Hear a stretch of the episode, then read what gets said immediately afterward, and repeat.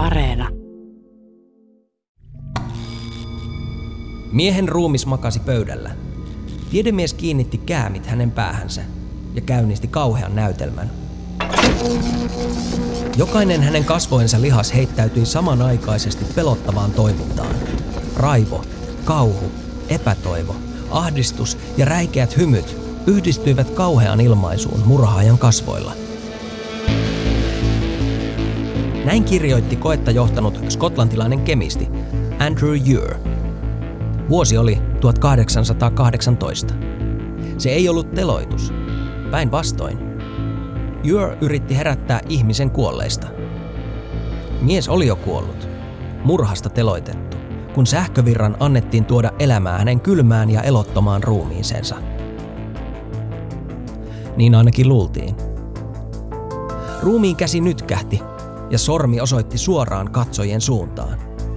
Kuin syyttäen. Koe, tai paremminkin näytös, oli niin kammottava, että katsojia pakeni auditoriosta ulos täysin paniikissa. Eräs mies pyörtyi kauhusta. Ehkä innoitus makaberin kokeeseen oli syttynyt parikymppisen nuoren naisen keksimästä tarinasta. Romaanin nimi oli Frankenstein, uusi Prometeus, ja se oli ilmestynyt vain muutamaa kuukautta aiemmin, mystiseltä nimettömältä kirjoittajalta. Tosin tieteentekijät olivat jo tehneet vastaavia kokeita, joka puolestaan oli innoittanut karmivan tarinan. Mä olen Henry Tikkanen Ylekioskista, ja tämä on Tiedetrippi-podcast. Tämän jakson nimi on He yrittivät voittaa kuoleman. Jakso sisältää raakuutta, verta ja suolenpätkiä. Mitä kuolema on? Ja ennen kaikkea, mitä on elämä? Kaikki maailman eri uskonnot pyrkivät selittämään asiaa. Uskon ja tarinoiden ulkopuolelta vastausta ovat etsineet tieteen tekijät. Ja etsivät yhä. Läntisen maailman tieteellistä ajattelua hallitsi pitkään kristinusko. Oli kyse sitten katolisesta, protestanttisesta tai evankelis-luterilaisesta kirkosta. Virallisesti tiede piti selvänä, että Jumala on luonut taivaan ja maan sekä kaiken elämän, ja että Jumala on luonut sen kaiken länsimaista ihmistä varten. Tällä selitettiin kaikenlainen luonnonvarojen, eläinten ja ihmisten riisto maallisen mammonan haalimiseksi. Mutta vähitellen uteliaat tieteen tekijät alkoivat hoksata asioita, jotka ruokkivat vaarallisia kysymyksiä uskonnon vallan näkökulmasta. Miten maa voi mukaan olla maailmankaikkeuden keskipiste, jos kerran aurinko ei sittenkään kierrä maata, vaan se on toisinpäin? Miten Jumala on luonut elämän, jos kerran elämä kehittyy evoluution keinoin? Ja mitä on tämä ihmeellinen sähkö? Onko se elämän salainen ainesosa, ja mitään sielua ei ole olemassakaan? Mitä jos sitä sähköä voitaisiin hallita? Tällaiset kumoukselliset ajatukset aiheuttivat valtavia kohuja. Staattinen hankaussähkö oli tunnettu jo antiikin aikoina, mutta varsinainen sähköoppi alkoi kehittyä 1700-luvulla. Vuonna 1780 italialainen tieteen yleismies Luigi Galvani oli keksinyt eläinsähkön. Erään kerran sammakoita leikellessään hän oli huomannut kuolleen eläimen jalan sätkivän staattisen sähkön vaikutuksesta. Hän innostui havainnosta ja teki useita erilaisia kokeita ukonilman aikana ja eri metalleja käyttäen. Galvani uskoi, että eläinsähkö syntyy eläimen sisällä ja on jonkinlaista elämän ainetta. Toinen italialainen tiedemies, Alessandro Volta, tarkasteli Galvanin havaintoa ja huomasi, ettei sammakolla ollut mitään tekemistä sähkövirran kanssa, vaan että se syntyi kahden eri metallin kohtaamisesta. Myöhemmin Volta kehitti maailman ensimmäisen pariston – mutta yhtä kaikki, Galvanin tutkimus käynnisti uteliaisuuden eläinsähköön eli sähkön ja elämän yhteyttä kohtaan. Galvanin erikoiset kokeet kantautuivat myös nuoren Mary Shelleyin korviin. Mary Shelleyin äiti, Mary Wollstonecraft, yritti muutaman otteeseen itsemurhaa, ennen kuin tapasi miehen nimeltä William Godwin. He rakastuivat ja saivat tyttären, äitinsä mukaan nimetyn Maryn. Mary Shelley ei koskaan saanut tuntea äitiään, joka kuoli hänen synnytyksensä jälkeisiin komplikaatioihin. Mutta Mary sai tietää äitinsä elämän käänteistä. Sureva isä julkaisi vaimonsa muistelmateoksen, jossa käsiteltiin sensuroimatta myös elämän herkät asiat, kuten Wollstonecraftin epäonnistuneet itsemurhayritykset. Voin kuvitella, että Mary Shelley kaipasi äitiään, kuten kuka tahansa. Ehkä hän pohti, että mitä jos asiat olisivat menneet toisin. Äiti oli aiemmin elvytetty takaisin elämään hukuttautumisyrityksen jälkeen. Mary oli itse menettänyt ensimmäisen lapsensa ja kirjoitti päiväkirjoissaan toivoneensa, että vauvan voisi tuoda takaisin elämään. Parikymppisenä Mary Shelley sitten kirjoitti romaanin, jossa hän pohti mahdollisuutta herättää ihminen henkiin tieteen keinoin. Se teos oli Frankenstein, uusi Prometheus. Prometheus viittaa antiikin mytologian titaaniin, joka loi ihmiset ja varasti luomukselleen tulen jumalilta. Shelleyin luoma tohtori Frankenstein loi myös uutta elämää. Mitä jos se olisi mahdollista? Mitä siitä seuraisi? Frankensteinia pidetään maailman ensimmäisenä skifiteoksena. Tarina menee tiivistettynä niin, että tiedemies nimeltä Victor Frankenstein parsii kasaan ruumiin, jonka hän yrittää herättää henkiin. Hän haluaa luoda jotain ennennäkemätöntä, mutta samalla hän kanavoi työhön tuskaa omien rakkaidensa menettämisestä. Varsinainen tarina käynnistyy, kun Victor Frankenstein todella onnistuu herättämään luomuksensa eloon mystisen sähkövirran avulla. Frankenstein alkaa pian katua hirviömäistä luomustaan ja hylkää sen. Vaikka olento on ruma, sisimmiltään se on viaton ja kiltti. Kaikki kuitenkin inhoavat sitä. Ihmisten ilkeys ja pahuus muokkaa olennosta hirviön. Sitten seuraa katkeruutta, vihaa ja kostamisen kierre. Frankenstein luo piinatulle ja yksinäiselle luomukselleen kumppanin, mutta katuu ja tuhoaa sen.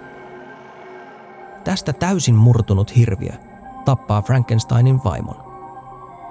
Sitten surun murtama Frankenstein yrittää tappaa oman luomuksensa. Jätetään loppu paljastamatta, jos joku haluaa lukea tarinan. Kannattaa.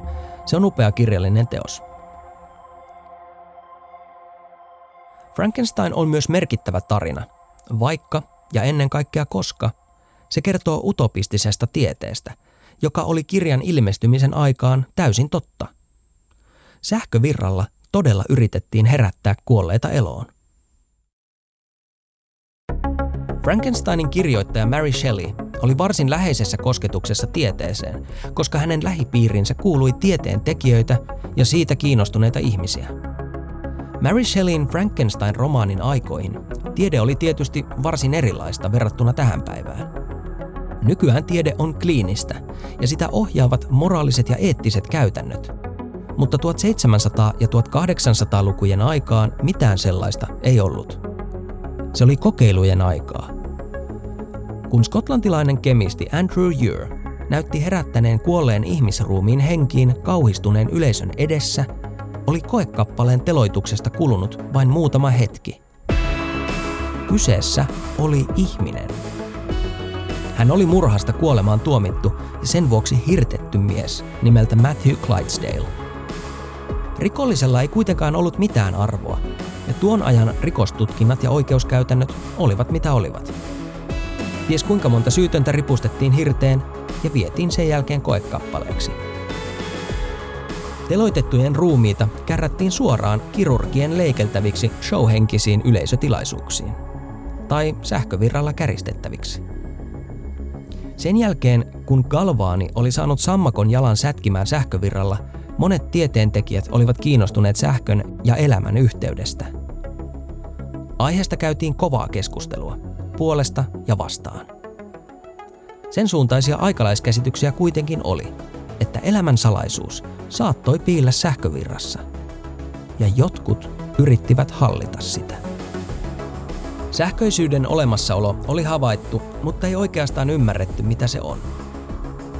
Vuonna 1730 englantilainen astronomi Stephen Gray oli johtanut staattista hankaussähköä orpolapseen, koskematta tähän. Tämän seurauksena koelapsen keho veti puolensa keveitä esineitä. Vähitellen ymmärrys sähkön johtamisesta kasvoi. Galvani teki omat havaintonsa sätkivästä sammakon raadosta vuonna 1780. Hänen sukulaispoikansa, italialainen Giovanni Aldini, vei galvanismin astetta pidemmälle. Vuonna 1803, 15 vuotta ennen Frankenstein-romaanin ilmestymistä, hän suoritti todella erikoisen kokeen. Teloitetun murhaajan, 26-vuotiaan George Forsterin juuri kylmennyt ruumis toimi päätähtenä sensaatiomaisessa näytelmässä, jota oli seuraamassa Lontoon eliitti, poliitikoista kenraaleihin ja seurapiirien silmää tekeviin. Ryhmä lääkäreitä oli valmistellut pylvästä muistuttavan alkeellisen pariston, joka koostui 120 sinkki- ja kuparilevystä. Sitten Aldini kostutti ruumiin huulet suolaliuoksella ja kiinnitti johdon raadon huuleen ja toisen korvaan. Syvän hiljaisuuden vallitessa suuressa auditoriossa hän käynnisti virran.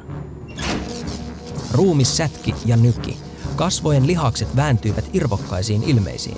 Vasen silmä rävähti auki. Kauhistunut yleisö näki jotain täysin käsittämätöntä. Voimme vain yrittää kuvitella, kuinka erikoista se kaikki oli. Ja jos tämä ei vielä sävähdyttänyt, niin lisää oli luvassa. Aldini otti skalpelin ja alkoi leikellä ja kuoria ruumista auki esitellen nykiviä lihaksia. Ruumiin käsi puristui nyrkkiin ja veriset raajat viuhtoivat. Tapahtumien kuvaus on kuin yltiö raasta kauhuelokuvasta. Ja sitten koitti näytöksen huipentuma. Aldini leikkasi ruumiin rinnan auki ja kiinnitti käämit sydämeen, yrittäen saada sen taas sykkimään.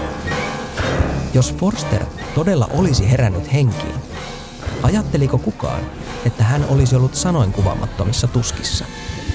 Tuskin.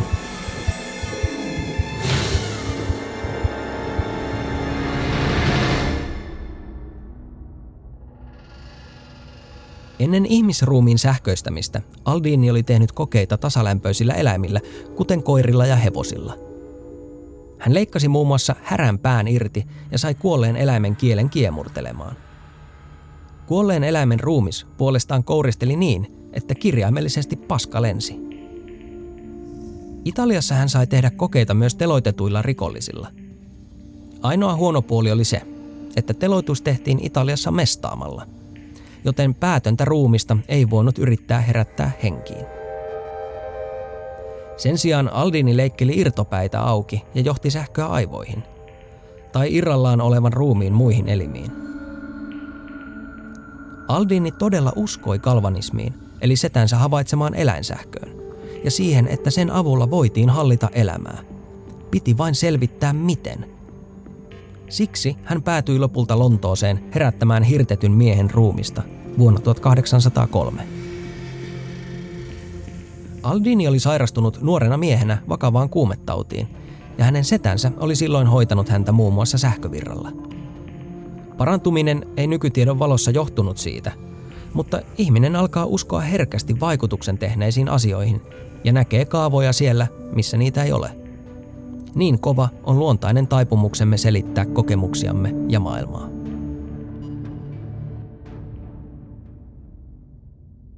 Nykyään tiedämme, että sähkö on luonnonilmiö. Se on pienten hiukkasten, elektronien liikettä. Sitä on opittu käyttämään laajasti ihmiskunnan hyväksi energiankäytön ja tiedonsiirron alueilla, mutta kuolleita se ei herätä henkiin. Kuolleet kudokset sätkivät ulkoisen sähkövirran vaikutuksesta, koska kehon tiedonsiirto tapahtuu pääasiassa sähköisesti.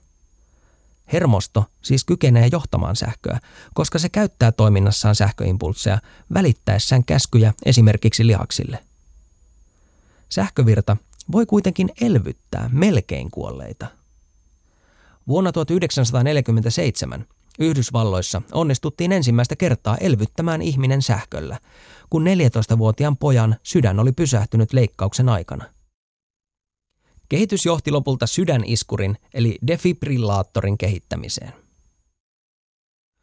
Galvanismi, teoria eläinsähköstä, kasvoi lopulta tärkeäksi osaksi lääketiedettä sitä mukaan, kun tieto lisääntyi. Teknisesti ajateltuna olemme myös nykypäivän teknologisesta kehityksestä velkaa monille menneisyyden lainausmerkeissä hulluille tiedemiehille. Ja kiinnostavaa kyllä, tiede on velkaa taiteelle. Mary Shelleyin oivaltava romaani Frankenstein alkoi kysyä niitä kriittisiä kysymyksiä, joita tarvittiin. Nykypäivänä skifitarinat käsittelevät usein älykkäitä koneita, tekoälyä ja sitä, miten luomamme koneet käyvät ihmistä vastaan. Frankensteinin tarinan kohdalla tilanne oli samanlainen 1800-luvulla. Sähkön vaikutukset elävään ja kuolleeseen kudokseen alettiin tuntea ja se herätti ihmisten mielikuvituksen. Romaanina Mary Shelleyn Frankenstein oli myös tuulahdus jostain uudesta. Hän rakensi visiota tulevaisuudesta oman aikansa palasista. Oli syntymässä populaarikulttuurinen ajatus kehityksestä. Maailma ei ollutkaan staattinen luomus, vaan alati kehittyvä ja muuttuva. Niin hyvässä kuin pahassa. Se oli uudenlainen tapa ajatella tulevaisuutta.